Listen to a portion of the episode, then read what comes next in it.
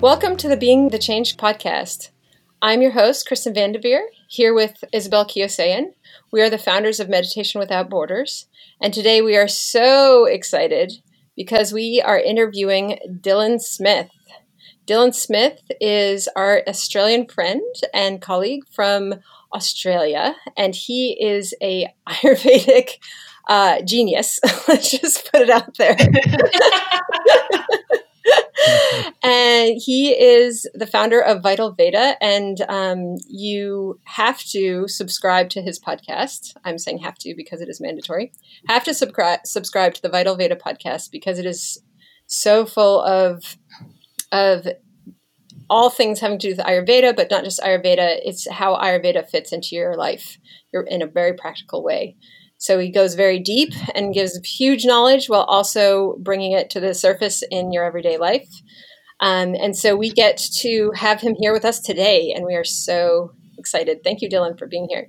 Thank yes, you thank you. I'm a huge fan of your podcast as well, and I send it to everyone. thank you, Izzy. Well, it's nice to be here with you guys. It's nice to be with some friends and have a fun chat.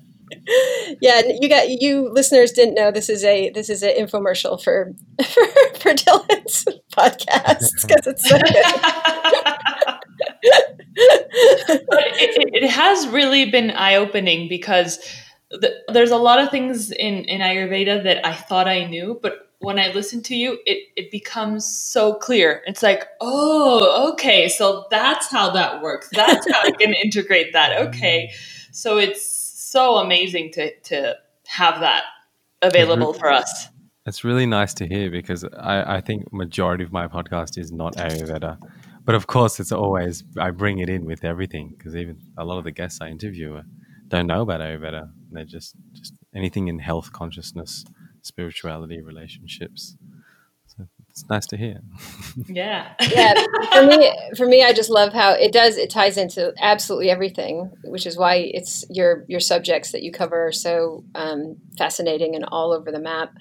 Um, and I love how as Izzy was saying, you make it real and relevant. Because for me, I don't know if it's just because I'm stubborn or if it's because I'm pitta dominant, but I need a reason. Like, I won't just do something because someone tells me to do it. Like, I need to know exactly why in order to motiv- motivate myself to incorporate any change whatsoever. And, um, and you don't give just give the reason why, you give the whole context of why the why is that way. That's well because I am Pitta. you are. you know what? One of the one of the things of being a practitioner, one of the the tools and values is to know your client, to know your patient, and how to speak to them. So the Pitta people, we have to give the intellectual understanding, the science. The Vata people, maybe we need to speak more in the give them more of the energies and tell them how this will affect energy and your chakras and enhance your kundalini. And the Kapha people, we kind of just need to, yeah, just really keep repeating it and stimulating it and just you know, hitting them and just, did you get it? Did you get it? That's me.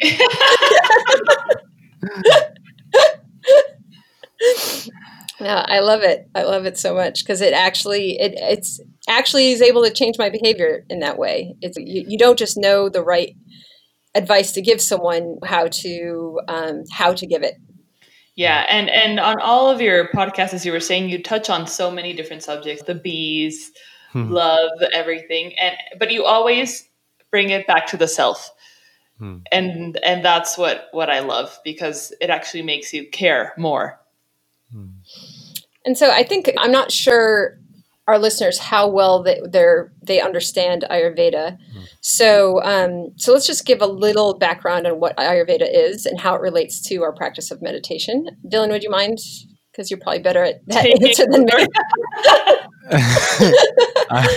Ayurveda is a Sanskrit word. Ayur means life and Veda means knowledge or science. And that's, of course, what your podcast is heavily involved about is the Veda, that body of knowledge which governs the laws of nature and so it's specifically the life aspect of nature or universe. And when we say life, we specifically mean like the lifespan of a human being, how to enhance their life, which is very much related with health. So Ayurveda is, you can say the translation is the science of life. which is a very broad and holistic body of knowledge, focusing on life of individuals, not just humans, but all living beings and the environment, because that's a living being, and how to enhance that life, how to make it the most vibrant, healthy, and uh, evolutionary, harmonious for everyone who shares that life with that individual. so that is Ayurveda, and it does it through so many ways. It does it through giving you herbal recommendations, diet recommendations, food, uh, things to do, lifestyle, how to live in tune with seasons. Then you can do some specific therapies, treatments, like that. And, and the essence of Ayurveda is to align you with nature, align you with your human nature, which is correlated with aligning with nature. So, aligning with nature's cycles, seasons, circadian rhythms, time of the day. And when you do that, you ultimately align with your own human nature. And that's where perfect health lies. So, Ayurveda focuses on, or rather intends to enliven health within an individual. It's not so much treating diseases and specifically targeting and zoning in on a disease and trying to rectify that. It's rather putting its attention and attending to the health of that person, that individual, even if they're so sick, even if they're terminally ill or they've had a chronic disease for decades, there's still health within them. And, and that, especially in a memory, they have that memory of health. Everyone was born perfectly healthy. And even if you weren't, you still have the memory of perfect health at a cellular level. So it enlivens that health, and then the disease will dissipate. So that's essentially Ayurveda. I got teary eyed just by listening. I, I, think I was actually transcending. That's definitely a better answer than I would have given for that. Now it's beautiful, and I love how you talk about um, it's yeah, it's aligning yourself with nature, your own nature, and the big nature. Mm. Um, because what one of the things we like to talk about on this podcast is about social change, mm. and we talk a lot about how meditation is one of the uh, most important things you can do if you're interested in social change. And I also want to make the point that Ayurveda, most people think of Ayurveda as kind of um, people who don't know much about it think of it as like, oh, it's a, a diet thing or it's a little personal care kind of philosophy, when really, like you said, it's huge. It's the science of life. And that so much of what is going on in our culture, in our world, how we're damaging the environment, how we're damaging each other, has to do with the fact that on an individual level, we are not aligned mm. with nature. And so, because on individually we're not aligned, then the culture is not aligned, the collective is not aligned. And when things are out of whack in in the in that gross level, it's it's almost like our bodies are sick, our our individual bodies, and then the, the big body is also mm. sick. Mm. And that's where so much of the um, unrest is coming from, and so much of the division, and so much of the pain and, and damage and destruction unnecessarily to our planet. Um, so I see Ayurveda as playing a, a huge role in people learning Ayurveda, just even just getting a beginning understanding of it, having a huge role in changing um, our, our having a huge role in social change. You're totally right. It's just connecting, as you said, aligning with nature and connecting with nature, your own human nature. The best, easiest, most effective way to do it is through meditation, specifically a transcendental technique like Vedic meditation. But you keep doing all these things, and then you'll you will not want to play a part in these destructive forces or actions, and more importantly, you know, take action towards creating you know social change and all those things that you guys advocate. So it's it's definitely like yeah, rather than intellectually getting people to understand what's going on, why is it bad, rather we can give them the experience of their connection to to the society, and then and then they'll be doing the most evolutionary things for that for that society. Because well, I've heard, and you can correct me, Dylan, if I'm wrong. but in in Ayurveda, kind of one of of I don't know if hallmark is the correct word, but if you're unbalanced, you'll crave things that keep you out of balance, and and when you're balanced, you crave things that keep you in balance. And and I think it's it's the same with with meditation. When you're stressed, you you crave things that stress you out. You crave screaming, being mean to other people, or being a little destructive. And and when and when you're in balance, you don't crave those things anymore. You crave kindness and Mm. And all these things. And and that and i think that's a, a very beautiful point in which ayurveda and of course they have everything in common because they come from the same technique hmm. i mean the same tradition. But it's it's something so interesting that when you're out of balance your body craves things that are that kind of may continue keeping you out of balance. Yeah.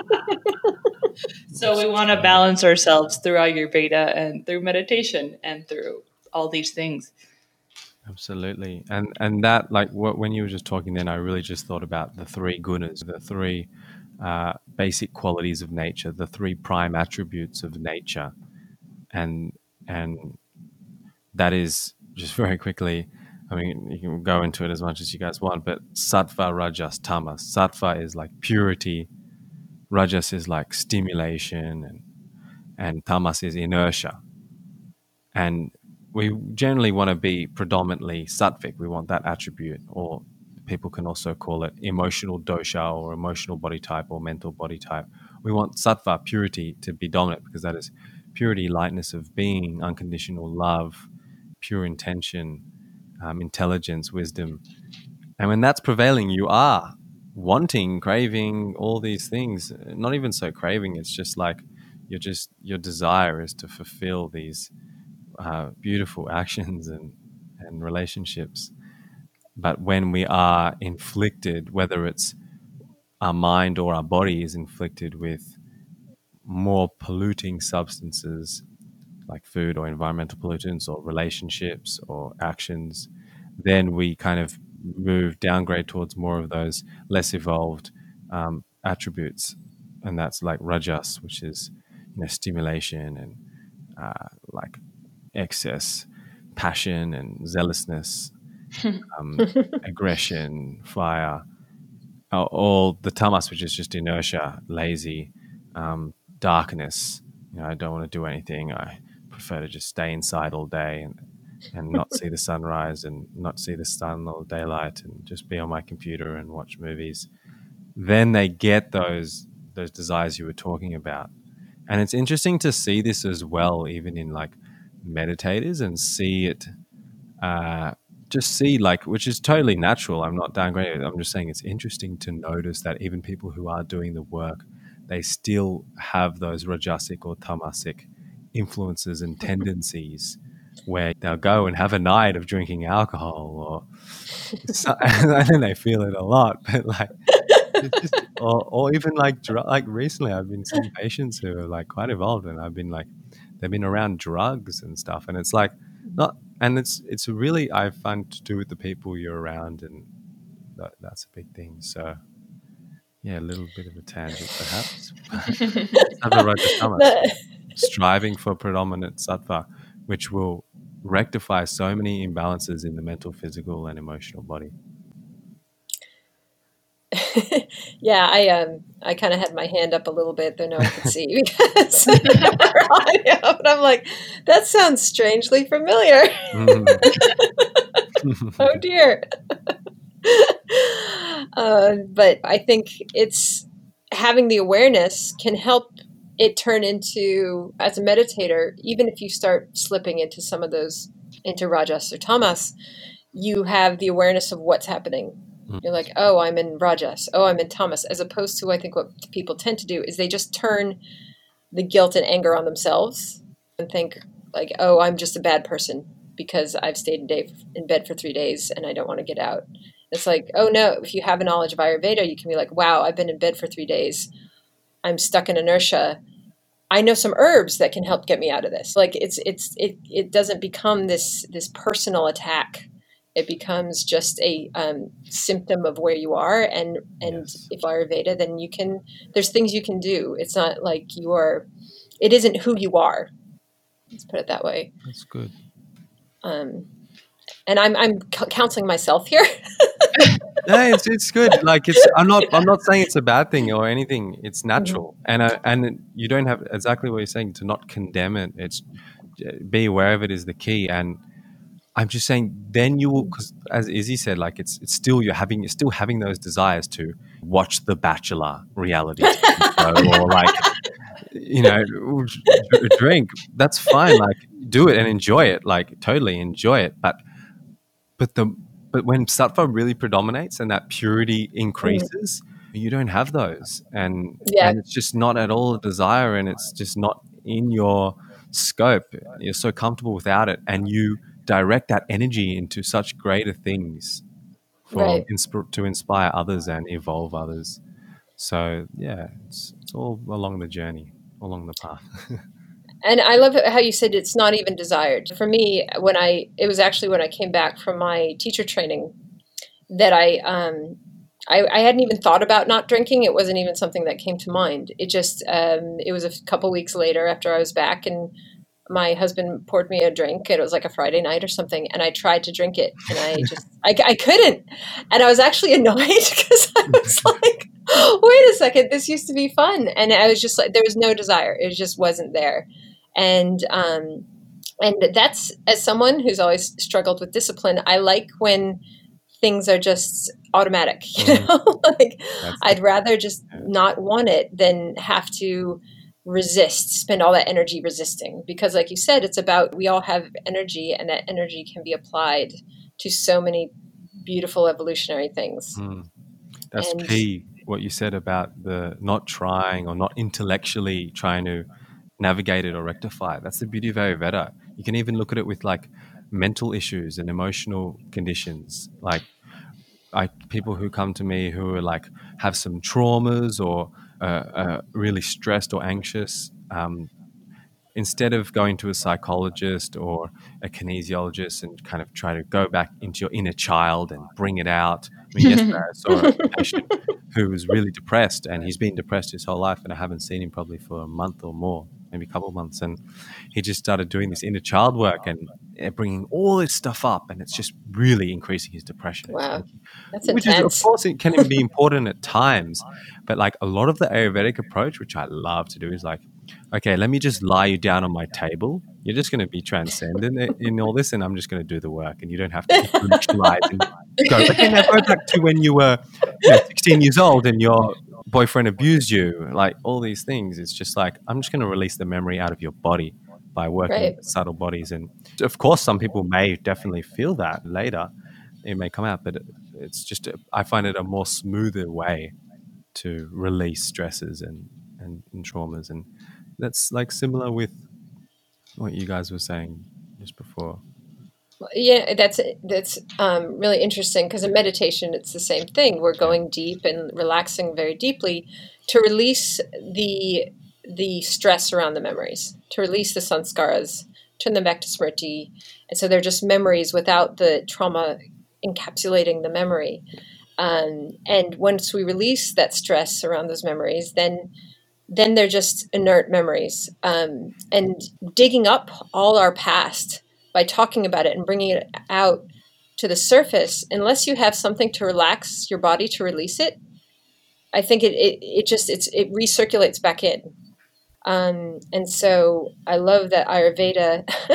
so I love that you get to do the work because that's the best part. But but there's something interesting about no matter what, whether you're meditating, using Ayurveda, or even with talk therapy, it's about trying to release these the mm. stress that's stored in our systems. Yeah, yeah, and they all have and, a role.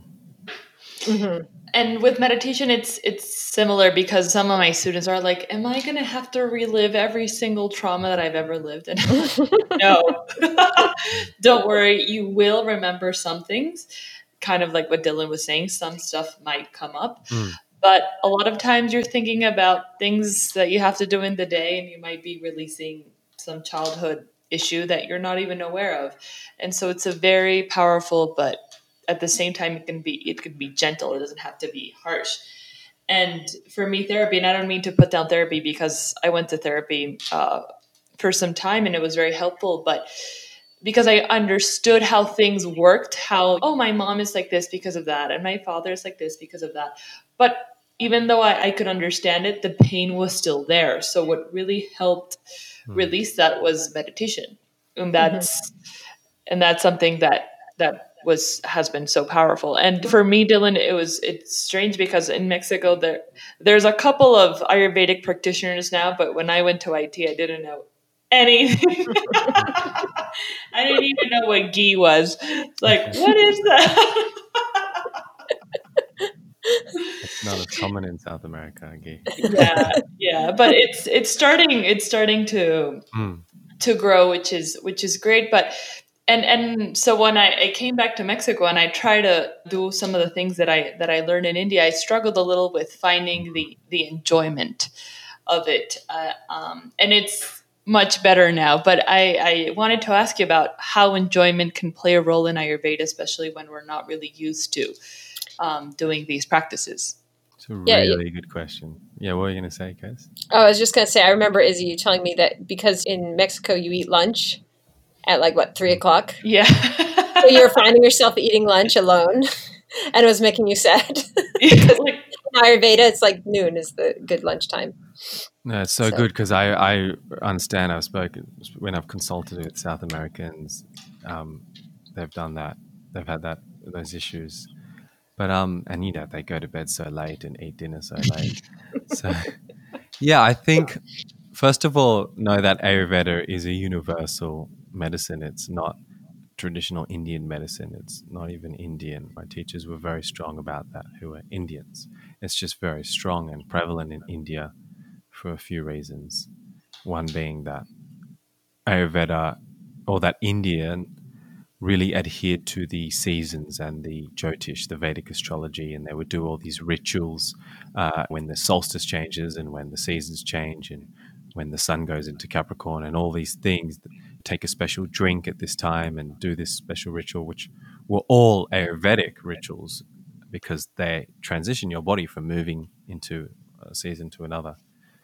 And there's other reasons, but yeah, it's it's a it's a universal medicine. So it's really the principles in Ayurveda which you have to apply. It's not okay. You have to eat ghee and Indian food. It's especially with diet. It's a big one, and this is why I've, done a whole course on Ayurvedic nutrition, which will be released in 2021.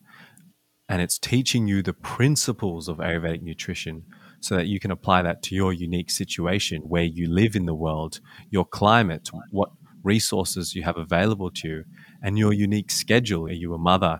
Do you what's your work like? How can you integrate these principles? So in Ayurveda, if there's a shloka which says potatoes are the worst vegetable in the vegetable kingdom. so and and particularly my teachers really don't like potatoes and once they were traveling the world as they did a, a lot um, in the 80s and 90s and 70s and they went to he, dr raju his name is he went to russia and he told them all to stop eating potatoes. And then and then his disciple next to him who was an american dr john Douillard, he said no dr raju that's all they eat.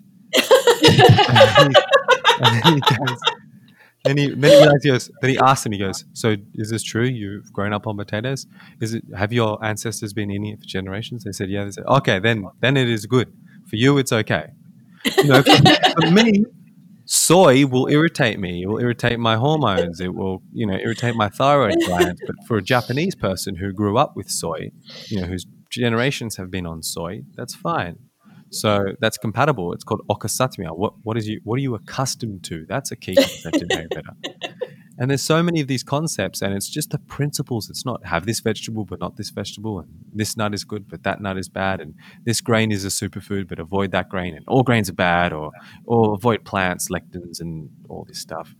So many diet fads, but it's just the principles, and the principles are very simple you know, things like eat cooked food, eat fresh food, eat whole food, have the main meal at lunchtime, the main meal, all these things. This is what I do, of course. But back to your question of how do you kind of integrate these things in a way that you enjoy? And it's at first of all, you need to experience and experiment. When you start learning these and you realize, okay, I've got a digestive issue, I've got sleep issue, I've got joint issue, whatever it is, okay, and you're over well, to fix that, here are some things. You're like, well, how am I going to do this? Integrate this. I think you have to experiment a bit and be a little diligent in the beginning, okay? And experiment, see how you can integrate that into your life and start doing research. Oh, I'm actually feeling better with this. And then once you, you know, recognize that, and you can even just recognize that from hearing, you know, me speak a lecture or whatever and, and talking about the benefits of it. And then you say, okay, I want to implement that. It requires a bit of diligence, but a lot of it is the social aspect. So, like, well, how am I to even the drinking can be one thing. Like I drink to socialize, I drink with my friends. I think the bottom, the best thing to do is you just have to change your story in the social settings. Like uh, I don't, if it's 9 p.m. dinner time with, with the feast family, say, no, I don't eat dinner anymore. I just, I just have something light. Or if it's drinking, like, no, I don't, I don't drink. I just, I don't, I've stopped drinking for now. Just have some hot water. And just changing your story and owning that. And if you, if you want that, if you desire that for whatever reason, because you want to, you know, test it out to improve your health or because it makes you feel better, so you desire to do that, just own it and really step into that power of yours and know that it's for the greater and who cares what you know others think. And sure i have to do some things maybe perhaps a bit more myself because i'm not working with my family to create the meal or whatever it is. I think um, yeah, just just stepping into it and doing these things because you enjoy them is very important. So if, if recommended to do like most people to do a self oil massage every morning before your shower, like doing that because you enjoy it, not because I told you to. And waking up early because you enjoy it, you enjoy feeling the benefits from it, you feel good. And it just, it's again, it's like back to Tamas. The more you purify yourself, the more you will align with nature. And that's what Ayurveda is about. That's why Ayurveda resonates with so many people all around the world, despite where you live, because it's your it's innate within you. All these recommendations we give, you know, like eat sun at, at when the sun's the highest at midday instead of at 3 p.m. Sorry, eat lunch at, at midday instead of 3 p.m. You have a very light dinner because you're about to go to sleep and you're not meant to be digesting food at, at nighttime. You're meant to be regulating hormones and detoxifying the liver. So for that reason, early and light dinner all these things are innate. So it's just a matter of time before you purify yourself to align with what you truly want and what your body truly wants. And um, when you when you're aligned with that, you will enjoy that. If you're saying, "Well, I rather enjoy having lunch with my friends at 3 p.m. and being at up having dinner at 9:30 p.m. and drinking alcohol," I enjoy that, but there's something greater and more fulfilling and that will come with a radiant body and a radiant mind and absolutely uh, blissful and fulfilling relationships so I, I am having chills once again. when you said change your story, it really something hit me hard. Just thinking about how many people don't really believe they can change their story like there's this belief that they don't even want to try because anything they've tried before, they've always slipped back. And I think that's what's interesting about Ayurveda is your meditation in Ayurveda, you're changing the hardware. The therapy, self-help, all these things are wonderful software, but with Ayurveda, you're changing the hardware so you actually can run new programming. Mm. And so I think a lot of people, because they just haven't had that experience, of having that upgrade of their own consciousness, of their own physiology, in order to to run the changes that they want to make in their lives. They they don't even want to try because it's already they can feel that disappointment before they begin, and so they just they don't believe that that that change is possible. This um, is tamas. Yes, exactly. It's tamas tamas It, it's like a self fulfilling prophecy. it's a cycle. Um, but I love what you said. That it just really um, there was something in me. I was like, yes, you can you can change your story. That is always possible. You're you are your own creator. Mm, yeah, I, I used to party before I learned how to meditate. you and it, and it was funny because when I when I started to meditate, I used to smoke pot a lot also. and when I started to meditate, just I, I just didn't crave it anymore. It was it was interesting because pot kind of used to dull everything and that's what I felt like I needed and once I began to meditate I felt so clear-minded and and I loved how I felt that when I when I smoked it, it took that away and I was like I don't want that anymore and with drinking I was kind of like as Kristen was saying, alcohol just my body is like, nope, it completely rejects alcohol. And even like I, I like how a beer tastes. So if I have a sip, it's like, oh, it's good, but my body completely rejects it. And I found myself lying all the time, like, oh no, no, I can't, I can't have alcohol today. Um, I have a tummy ache, or like, oh, I hmm. can't have alcohol. I'm on antibiotics. And then one day I was like, I just don't like it. and then everybody stopped asking. And it was so liberating. So it was a little like yes you can you can change your story. And and when it comes from from inside because we're always searching for these answers outside of us. And as you said ayurveda is is knowledge that that is within. So when you hear all these things on ayurveda and with meditation it's like of course I, I feel like i kind of already knew this but but you didn't but it's it's in your heart. You you do know it. And for me, I used to be a, a. I mean, I'm kapha still, but it was very unbalanced. And so I used to wake up at 1 p.m. And when I started to meditate, and after IT, it completely, um, it was even more so, but I, I just wake up naturally early.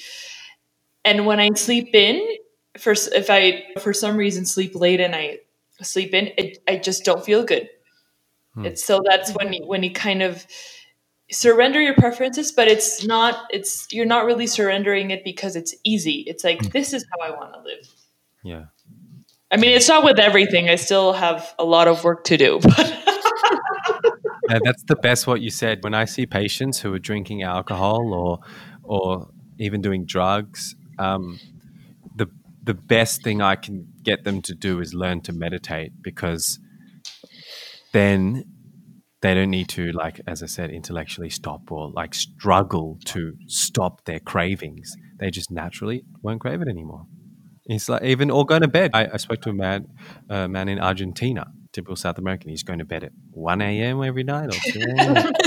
you know probably eating at 9 9.30 i think and no, I, try, you know, and he was a very intellectual person. I had to really give him the science about why you should sleep before 10 p.m. because this is what the 2017 Nobel Prize was won for, was that after 10 p.m. is when the pitta time comes in, which in Ayurveda says pitta, but it's when melatonin is maximized. Melatonin is, you know, not only for sleep, it's the most powerful antioxidant in the brain. It's a powerful anti-cancer hormone, and your liver detoxifies as well, and it and it also regenerates.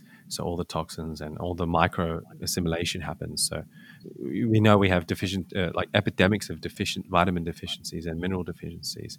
And one of the reasons is because we're not sleeping between 10 and 2 at nighttime. That's the time when we absorb these micronutrients from the food into our body. So it's not about how many hours you sleep for, it's when you sleep. Between 10 till 2 is the crucial time.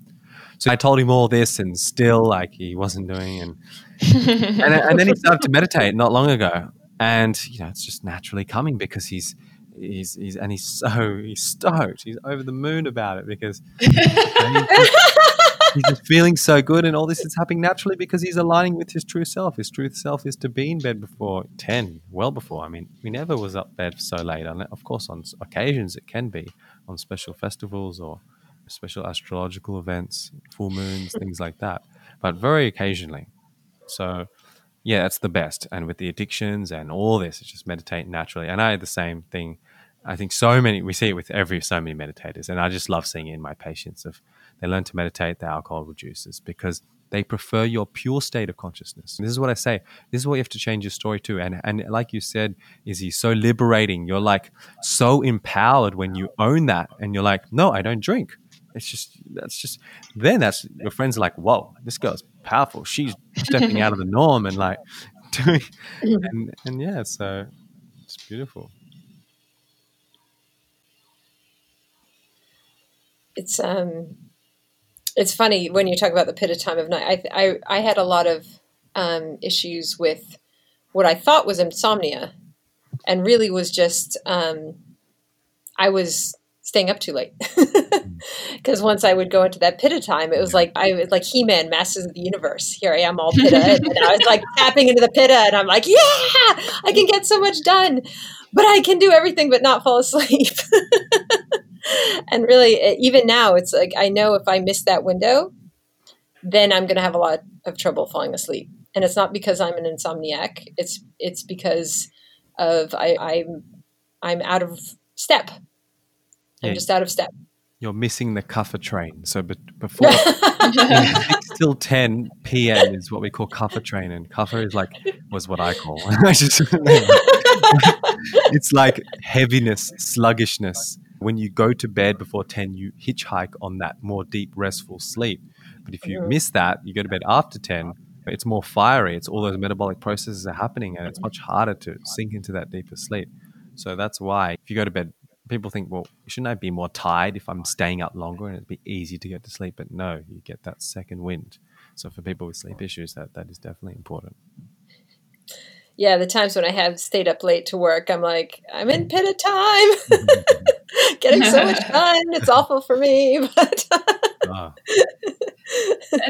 so, so one of the things that we we always talk about me and Kristen is how meditation is is an act of social change in itself, and I think Ayurveda is an act of social change in mm. itself because once we and, and, we talk about this a lot, but once we start to change ourselves, that kind of ripples mm. ripples through, and so Dylan is of course a, a force of social change as well.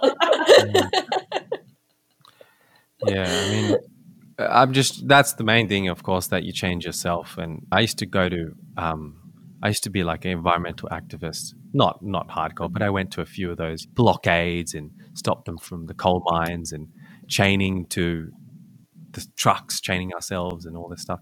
And then I stopped because I'm just like, well, you know, I rather work on the consciousness of everyone and, and and those people who are supporting those environmental destructive, those companies that are destroying the environment. Just let's just change their consciousness. But I think if we go beyond just changing ourselves, which is primarily the most important, probably, is when you're with Ayurveda, you're living in tune. One key concept again with the food, even, which is obviously a huge thing for environmental, is eating locally. You're not importing things like as much local as possible. Um, learning about foraging. There's so much food that grows around us. Um, even if you're living in a suburban area or in a city like me, I kind of have a pact that I don't like to buy vegetables as much as possible because so much of it grows in the streets, in the parks. You just know that area, know if it gets sprayed by pesticides by the council and where do the dogs wee and all that stuff, and you you can find. But but just local, I've I used to get rice from India, and now I'm because that's they've got a really good type of rice which is very good for digestion. But now I'm just like, well, actually, Ayurveda prefers to have what lots what's local, and now I'm getting local rice, which is not easy to find in Australia. So, yeah, I think just being these principles local and in tune with nature's rhythms, um, then you're in tune with the environment, and and community is so also so important in Ayurveda. Is you know how do you how do you relate with others? Um, you can even go into living, and this is much more subtle, like the Jyotish, the Vedic astrology. And you guys could probably interview a Jyotishi and and see how like attuning with the cosmic weather and being aware of the patterns is important for social change because that's huge influence on these mass social events. And whether it's in a smaller circle, like the past week, we had this big conjunction uh, of Jupiter and Saturn, and uh, from the new moon till then, like maybe people were feeling very irritable, particularly in their inner, in their family environment, their close environment with their, with the people who they live with. But yeah, so there's a lot, yeah, lot, lot. um, but yeah, the food I'd say, and just being in tune with nature's rhythms, um, the sun. You know, you just you just when you're appreciating these these greater beings, sentient beings like the sun, like the weather patterns, um, the ocean, all these things, you, I think you you create much harmony and support from nature, and not just the cosmic intelligence of nature, but specifically like the the more earth, you mm. when you increase that connection with Earth, it supports our society, and that allows for, increases the support for social change because when the Earth is kind to us, and in a relationship with it, it's it's not just I'm connecting with society uh, of my human beings, but it's okay. West us, us as a community, as humans, we're connecting with each other, which is great. We're working on social harmony, but then we increase it to the environment, and we attune with that environment's cycles, its rhythms, its nature. Then we kind of invite that that greater intelligence within our society, and that will uplift us for harmony and and and profound social change. So I think that's a wonderful uh, third party for us humans. yeah, it's got me really thinking about how we are. You know, it seems like modern society has been making a point of going against nature for the past few hundred years. Not just going against nature, but really taking pride in it. Um, where we have electric lights uh, that keep us so we can be up past sunset and we have um, we're able to grow food at all times of the year and import it from one place to another so that we can have a pineapple in the middle of winter and um, all these other inventions that that are taking us away from the rhythms from our natural rhythms even medicines the medical industry we think about things like birth control. Um, when i went on birth control which in many ways is an interesting thing because you think about birth control as like it's the great it's a great feminist invention. It freed women in so many ways but at the same time that freedom had a dear price in losing the connection with the rhythm of our bodies and the purification of our cycles. Um, so i think one of the reasons um, i'm guessing but i'm hoping that one of the reasons ayurveda is coming into the consciousness of the western world is because we've lost our path. We've lost the plot. what, what, do you feel about that, Dylan? Would you say? Yeah, absolutely. Of course, we've so disconnected from nature and its rhythms, and as you said, the the huge thing for that is, of course, artificial light. You know, we mm-hmm. Was only I think one and a half centuries ago, not not not long, and since then we've it's caused a lot of biological implications, a lot of disease because primarily not only for eye health, but of course mainly for hormonal health, because you know, uh, so many hormones are light mediated. They're turned on by what goes hits our retina. So if we're looking at a light like a screen, or even have the lights on after midnight, or no, after sunset, our brain thinks it's midday, and that causes yeah. some issues, and then we don't get that proper hormonal regulation between 10 and 2 at night. And our thyroid glands are turned on by light, and we have an epidemic of low thyroid and thyroid disorders. Um, it's turned on by specifically morning light because we see the light, the brain, the light hits our retina, and that sends a message to our pituitary gland to secrete the thyroid hormones. So that's why one of my key recommendations for low thyroid is to go look at the sunrise and sniff oil up your nose to activate the pituitary gland, specific oil. And and even if you can do some yoga, like like sun salutes, that will really activate the metabolism. But so many, uh, so many things, and another one to the light is like the, the war on microbes, the war on our biome. We are mostly bugs. Like ninety percent of our human body is made up of microorganisms, of bacteria, and only ten percent of it is human. And we have this war of, you know, not only antibiotics uh, as a medicine, antibiotics in the meat industry, in the livestock, and then and then even that's increasing absolutely because the the meat industry as well as the fish industry is so overcrowded. Like you look at farmed fish, they're just pumping them into a, an area and feeding. They're all swimming in each other's poo and all each other's sweat, and then you um, so they just pump it with antibiotics to just keep the disease away. Otherwise, all their their their stock will will become diseased. So that's huge antibiotic use. And then the biggest one by far is is glyphosate, which is a pesticide. Um, it actually was never patented as a pesticide. It's patented as an antibiotic.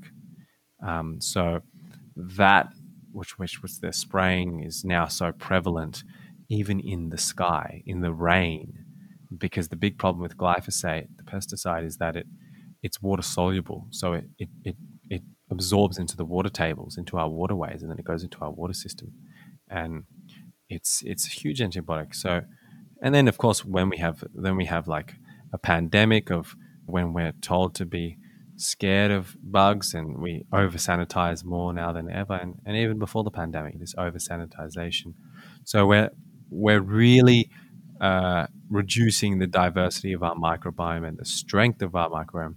Then we can add to that probiotics. People are now taking this, okay, I've got to get good bugs. But problem with probiotics is, you know, it's a few strains of bacteria, maybe six strains, maybe 20 now they're making it at the most. But usually it's, it's only a few or six strains of different microorganisms in a probiotic. And that creates like a monoculture, like mm-hmm. mono farming and just I'm just going to plant corn and wheat and rice, and and then as soon as something else comes in, um, like something that's being triggered by a new virus or you know a, a novel virus such as Corona COVID nineteen or so whatever it is, something comes in and you, or you travel to India and you're exposed to new bugs. Then you you don't have you have such a weak microbiome that it's just going to get infected. So and by the way, if you get sick in India, you, it doesn't necessarily mean your microbiome's weak. Everyone gets sick in India. We're so Westerners, that is. We're so our, our, back, our gut microbiome is so different to there. But in general, we are over sanitizing. We, we have this war mentality against microorganisms. And this is really important for harmo- harmonious environment is microbes because, as I said, we're mostly bugs. We're absolutely outnumbered by bacteria and we need to really stop this war mentality and uh, adopt a mentality of harmony. Harmony. I'm going to create a nice environment for you. It's not just microbes; it's parasites as well, and fungi and fungus. Like there's, we're full of. We have even more parasites than than bacteria, and we have even more fungi than that. And so, and then viruses is the most by far. There's like so many. There's like there's not even a number for the amount of viruses. It's something like 10 to the 31. That's one with 31 zeros after it. So to kind of think that we can control all these all these microorganisms um, and and information is is really absurd, and we need to just create a nice harmonious environment for us within our human body because we house so much of this as well as within our uh, environments that we live in and and reside in, and then they will be harmonious and then they're not going to become virulent pathogens. Like we can have parasites in us. That's fine. We have cancer cells. It's similar with cancer. Like me, Christy, and uh, Isabel, we all have paras- we all have cancer cells, but they're doing the job. They're performing apoptosis. They're dying. You know, they're naturally dying, and then a white stem cell comes and take over.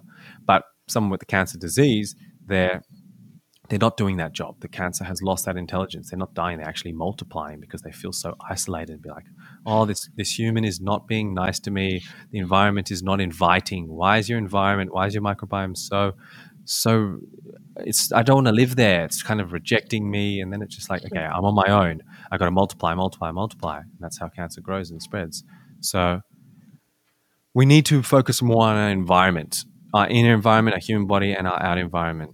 And that is a key which we've lost with this modern industrialization.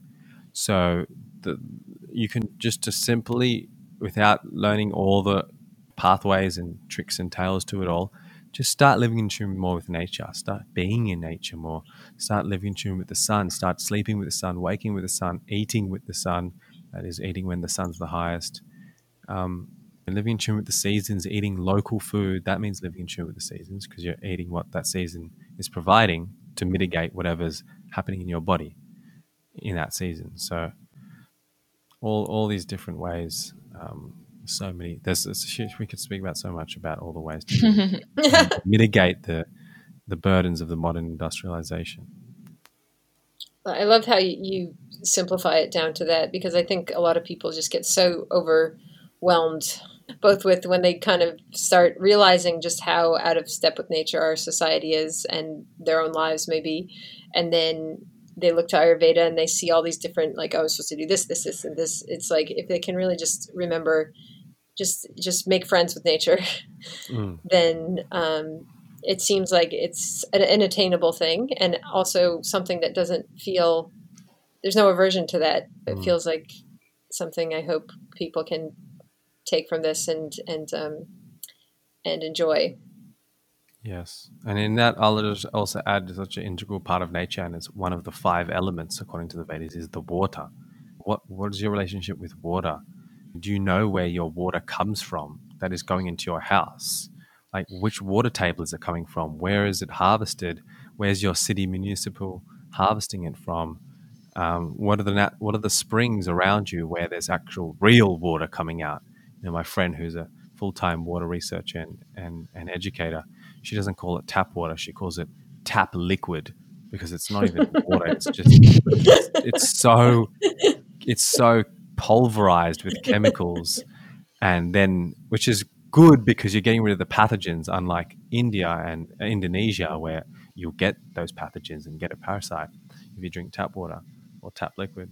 But then, and then it's it's just so far away from it's just dead. It's just dead. So where the real where's the real water? Where can you get water? Connecting to that. Where's what? Where's your food come from? Where speaking to farmers? Where just knowing more about what what you're consuming and what you're and and also the way you consume it and the way you purchase it, eating with awareness eating like a ritual. In, in Ayurveda, we say that eating food as well as cooking food is like a yagya. And a yagya means like uh, surrendering your preferences in order to connect with a higher aspect of consciousness or, or connecting with more subtle beings. And when we feed someone or feed ourselves, especially when we're feeding someone else, we're feeding like the, the high aspect of that person we're feeding their the God in them. So we want to do that with reverence and and with awareness and with consciousness. Um, so yeah, just increasing this, bringing it back to the social change and just increasing it to perhaps more of not just humanity, but the environment and even this divine beings. And when we are inclusive of all that, there's so much the, the, the, divine beings which is just the the divine aspects of ourselves as humans and the more subtle aspects of our life that most people are ignorant of which is mm, i don't expect anything more. But when we start inviting those aspects into our life because they're so powerful and divine they will just uplift all social change. I love that. And and I love the surrendering um, because it everything in our practice is, is surrendering our, our preference. But when you feel and live the reward, it's it's joyful. It's a joyful surrender. Mm. So it's it's kind of not even surrendering anymore. It's like, yes, I, I want to do this and it and it creates the whole ripple effect and i'm just in in awe and i want to go and do everything ayurvedic after this dylan thank you so much. It, this makes me want to make like a really nice meal for my family. Right now and, and, and, i used to uh, wish that my ancestors ate a lot of oreo cookies but even after now i'm like i'm like i'm, I'm letting go of that. Because um, Yes, thank you so much. This was really a beautiful, beautiful um, time spending with you, and I appreciate you taking the time to. to thank you so much. Pleasure, guys. Thank I've you. enjoyed it. And we haven't gone through much of the things that people can do. Like we spoke a lot about it and like why, but we haven't gone through a lot of the, the things that Ayurveda tells you specific things. We mentioned a few, but for, for that, you know. Well, how about what? What is the best thing resource people if someone's interested in ayurveda where should they start? Mm. yeah so the, the best thing is to, to, to learn the vedic meditation because then you have experiential knowledge of the veda and then you kind of you'll ultimately just uh, start manifesting it in your life. It'll start turning up in your life and you'll become aware of it. But you can see my website. There's a lot of information a lot of uh, rituals and things on diet, a really good overview will be um, the online courses I'm releasing in 2021 because that's encompassing different areas as well as one on the whole essence of Ayurveda. Um, yeah, I mean, I it's it's it, I sound like maybe only telling my things because I'm very careful with with Ayurvedic knowledge because a lot of it has been mm-hmm. misinterpreted and misunderstood. So yes. there's so many people who ask me about just where can I study Ayurveda, and I've always not had a had a good answer. That my only answer was like my teachers are doing this program in India. You can go start with them, and and that's you know obviously not feasible for most people. That's why I created these online courses. The other the other answer was to start reading the classical texts, but that's for those who you know really want to study Ayurveda. But for just starting, you know, you can you can start with those things. A website, podcast. There's also lifespa.com is Dr. John Douillard's website, a really fantastic resource. I think I can say that uh, it's similar to me. He's very similar to me. We're both disciples of Dr. Raju, and he's much older than me. He was, but his website is full of wonderful resources. Um, so those are plenty. That, that's plenty of things to see. My website, Dr. John's website. That's my yeah. and and if you have a particular um, for our audience, uh, something that you would like to work on, uh, Dylan gives consultations as well, and and it's it's amazing to, and he's fantastic. To have that.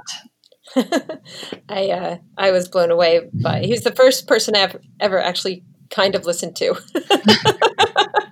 wow. I, I, don't know you well, Kristen, but I know that that's a very big compliment for you. it is. It is. Oh, thank you so much, Dylan. This has been beautiful. We so thank appreciate you so it. much. Okay. Thank you. Jay Gurudev.